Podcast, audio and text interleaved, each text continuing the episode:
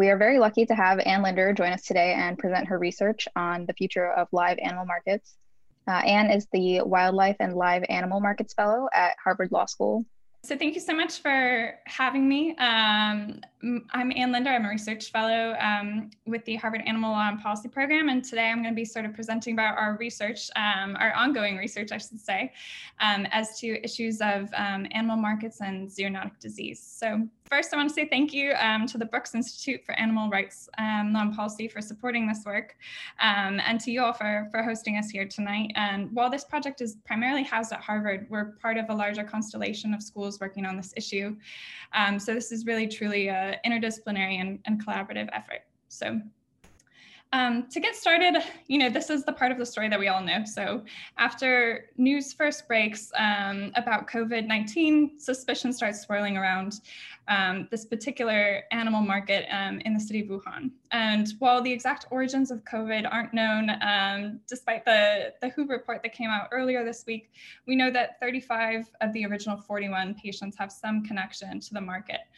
Um, and almost as soon as this happens, you see sort of a, a chorus of calls for blanket bans on um, the term that has been used as wet markets without really even sort of an, a basic understanding of what these markets even are um, or the larger cultural context. So we undertook this project um, in part to inform that regulatory discussion. So from a policy perspective, we found that there were a few significant gaps in the knowledge that we hope to sort of examine and correct through this research. Um, first, we wanted to address the misconception that this is um, a risk that only exists in a particular country or region. So animal markets exist throughout the globe, um, including you know, in the United States and Canada. Um, second, um, there's some basic definitional questions that still persist. Uh, for example, you know, what is a wet market? Uh, what constitutes wildlife? And we feel there needs to be sort of a shared understanding of these key concepts um, in order to move forward. Um, third, the policy discussion that we saw really lacked nuance. There were kind of only binary solutions, um, and many of them weren't, you know, practical um, in any real sense. Next, there was little that was known sort of about prior attempts to legislate in the space, what's worked, what hasn't worked. Um, so we wanted to kind of bring in that historical context um, and lastly, while much of the media focused sort of narrowly on this issue of markets, um, we recognize that these are really only one step in a larger supply chain. So we hope to sort of add in some of that context and texture um, through our research. So why focus on markets? Um, regardless of COVID, we know that these are important sites that facilitate the spread of zoonotic disease. Um, and to understand why, we have to take a closer look at the ecology of disease. So the WHO estimates that about three quarters of emerging infectious diseases are zoonoses, meaning that they're of animal origin.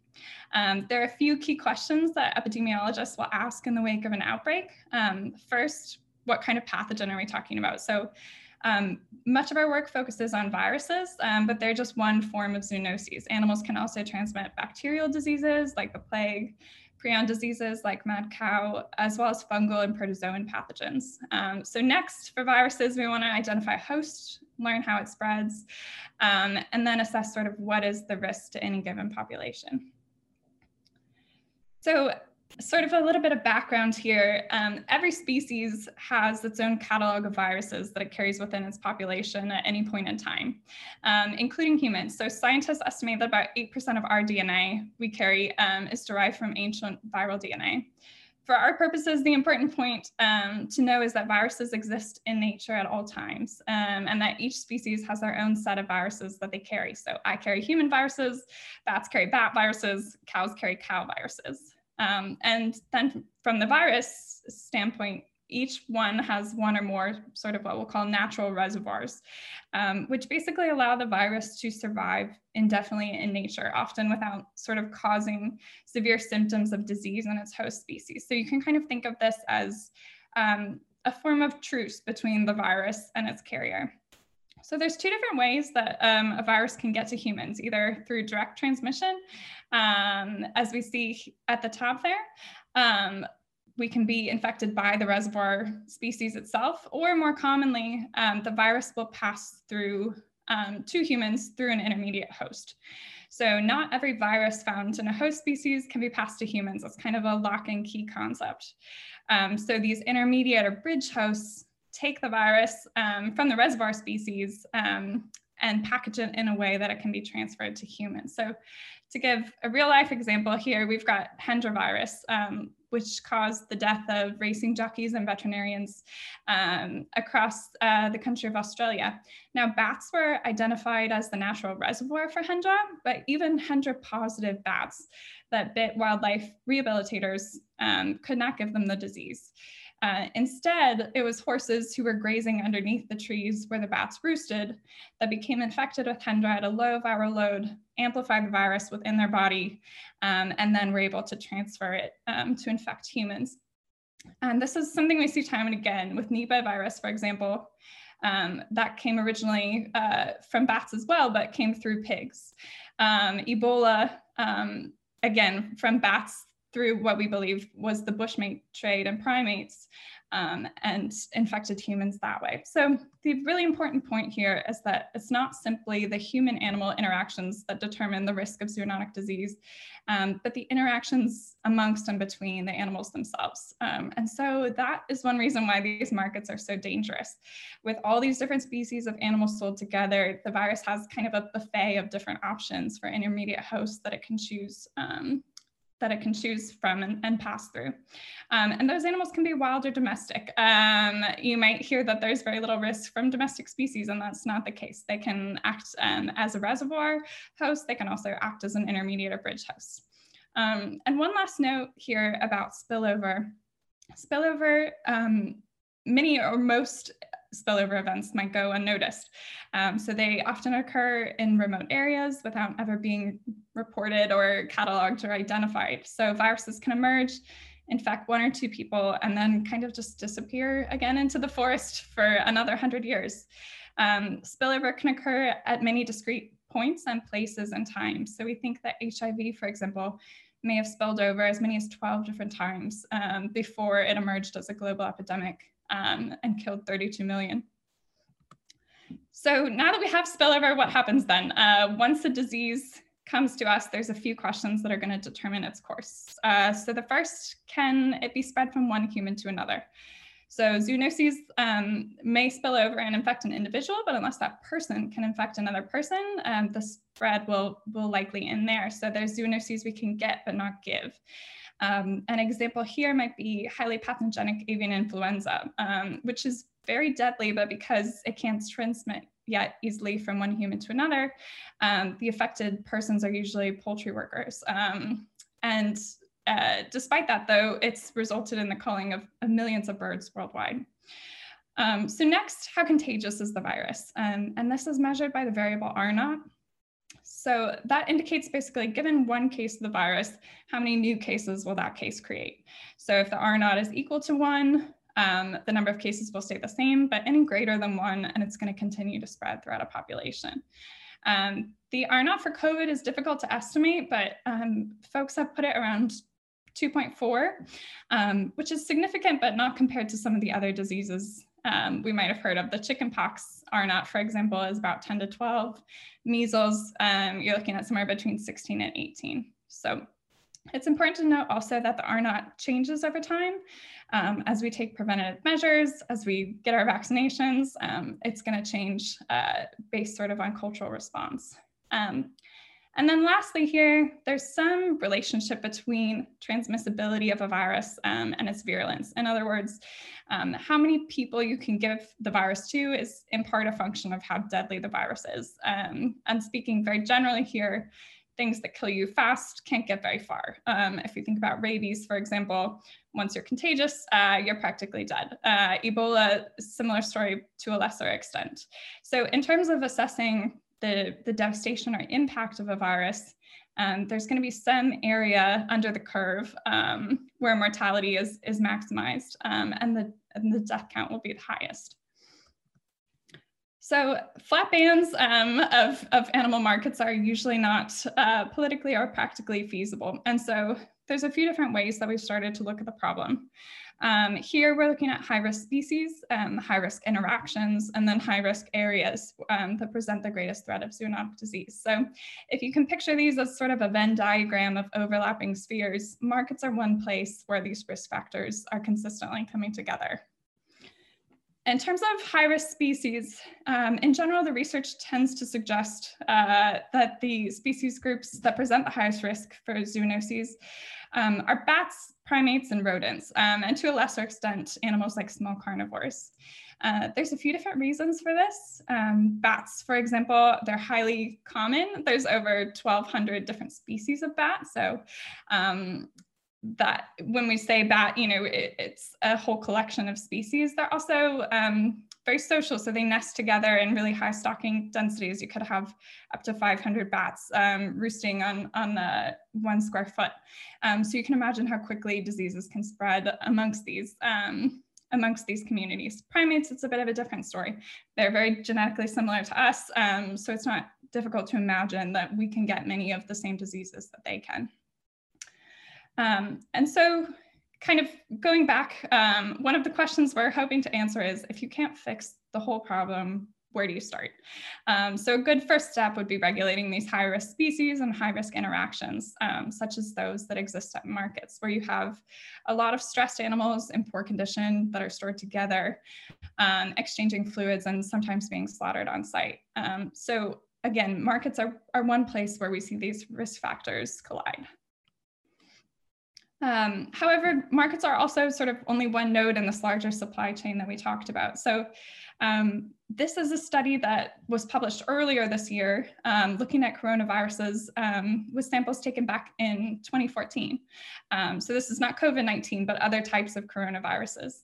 Um, and what they did was basically measure the rate of these viruses in populations of field rats, um, which are commonly consumed um, in Vietnam, uh, at different points in the supply chain. So they estimate that about 10% of them tested positive when they were first um, captured by hunters. By the time they were sold um, by trappers, that number jumped up to 20%. Um, and then when we see them sold at these larger markets, um, 32% of them tested positive um, for one or another form of these coronaviruses. And then finally, um, by the time the rats reached the plates of restaurant goers, 55% of them, over half, um, tested positive um, for one of these types of viruses. So this is troubling for a few reasons, um, but one is it suggests sort of maximal risk uh, to endpoint consumers. Whereas something like subsistence bushmeat, um, you're eating much closer to the source. There might be a lower risk there, but you can really see kind of how the um, animal-animal interactions are dictating the risk of disease in this particular case. Um, now, notably, the study also um, sampled field rats from um, a wildlife farm where they were grown commercially um, and raised. And they found that 100% of the field rats um, that were commercially farmed tested positive um, for one or another um, form of this virus.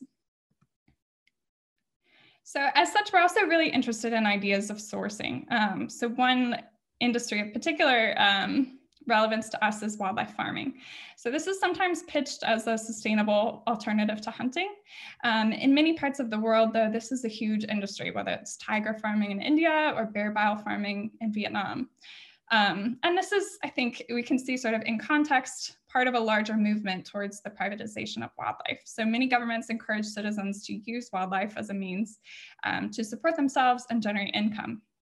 So in China alone, the wildlife farming industry is worth $74 billion a year. Um, it employs 14 million people just in China. So if we took those workers uh, and we made them a state in the United States, they would have about 25 electoral votes uh, and would rank fifth just behind New York in terms of population size. Um, so this is happening on a huge scale globally, um, even though it, it sounds sort of very foreign to us um, here today. So the majority of those workers are working in fur production, um, and just after that would be sort of wildlife raised for food, and then finally um, wildlife raised for, for medicinal and other uses. So in the wake of COVID, there's been sort of an about face in terms of the government's policy towards wildlife farming.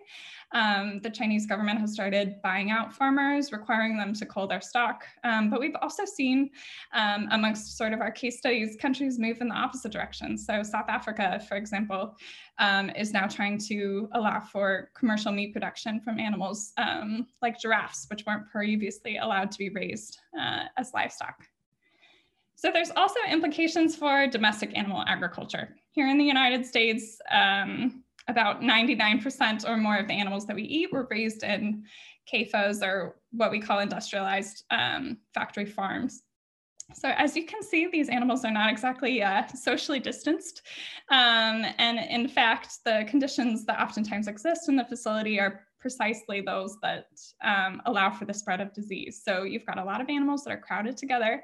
There's poor ventilation, poor hygiene, um, and oftentimes extreme stress. Um, on top of that, you've got low genetic diversity, which tends to act as a natural buffer to disease.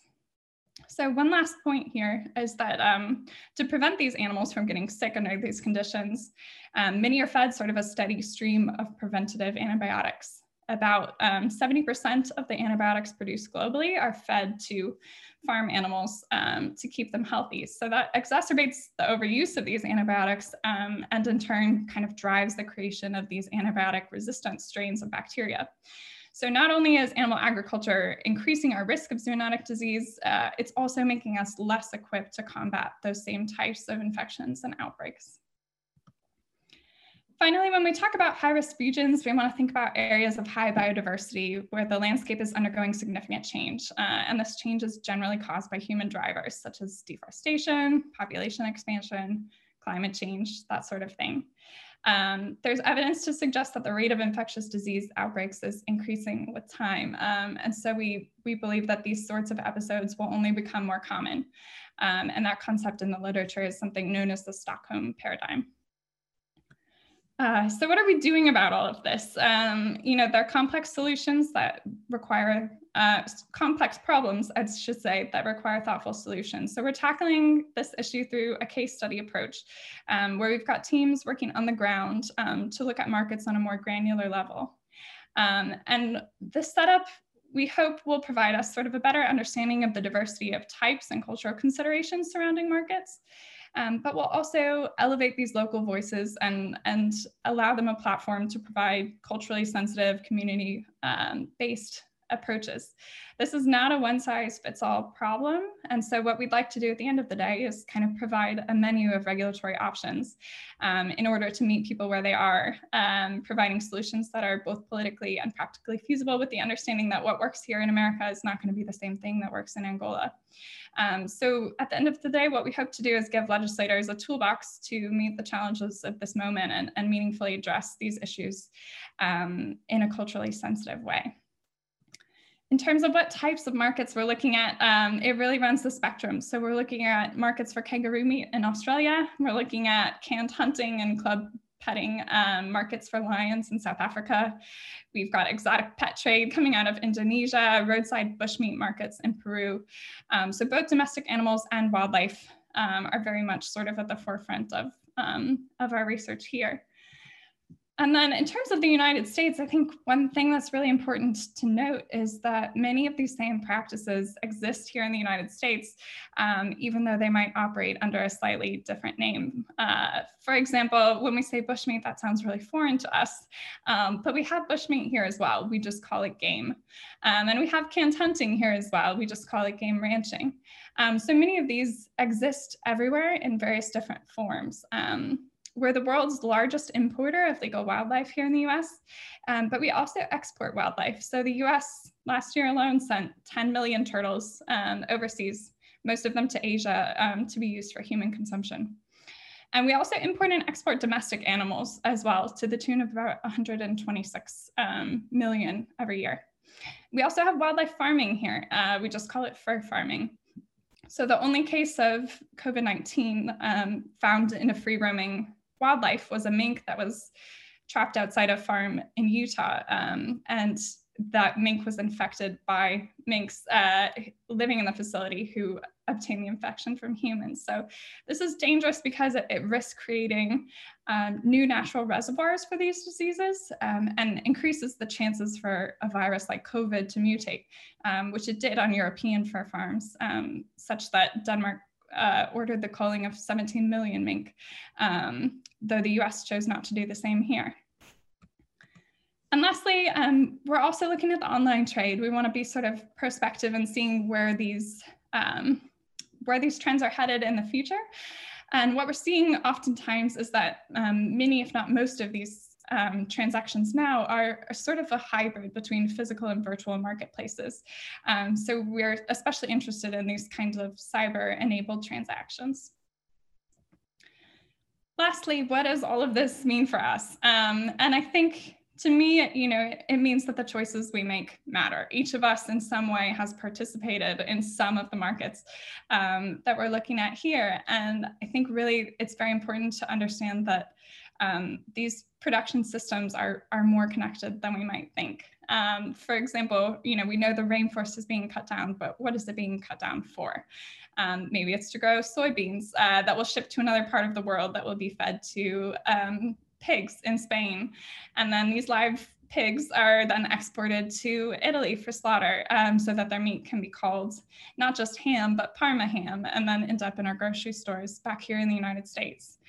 Um, I wanted to read quickly a quote from Pat Brown, who's the founder of Impossible Foods. Um, Using animals for food makes up the vast majority of the land footprint of humanity. All the buildings, roads, and paved surfaces in the world occupy less than 1% of the Earth's surface while more than 45% of the land surface of the earth is used as land for grazing or growing crops to feed livestock. So there's a huge impact um, that each of us are having every day with the decisions that we make. Um, generally speaking, intact, healthy ecosystems produce fewer disease outbreaks than degraded ones. So as we venture farther into the forests and bring with us our non-native species and domestic livestock, um, as we ship exotic animals all over the world to be our pets. Um, and as we continue to kind of change our environment to suit our whims um, in, in big ways and small through this unnatural mixing, we're also creating opportunities for diseases that never could have arisen um, in nature. So until we sort of meaningfully address these underlying issues, um, we're going to continue to put ourselves and, and our planet at risk until we are able to sort of undergo this kind of a fundamental shift in the way we relate to nature. Um, so thanks so much for listening and uh, thank you to our hosts. Um, I'm really grateful and, and happy to be here.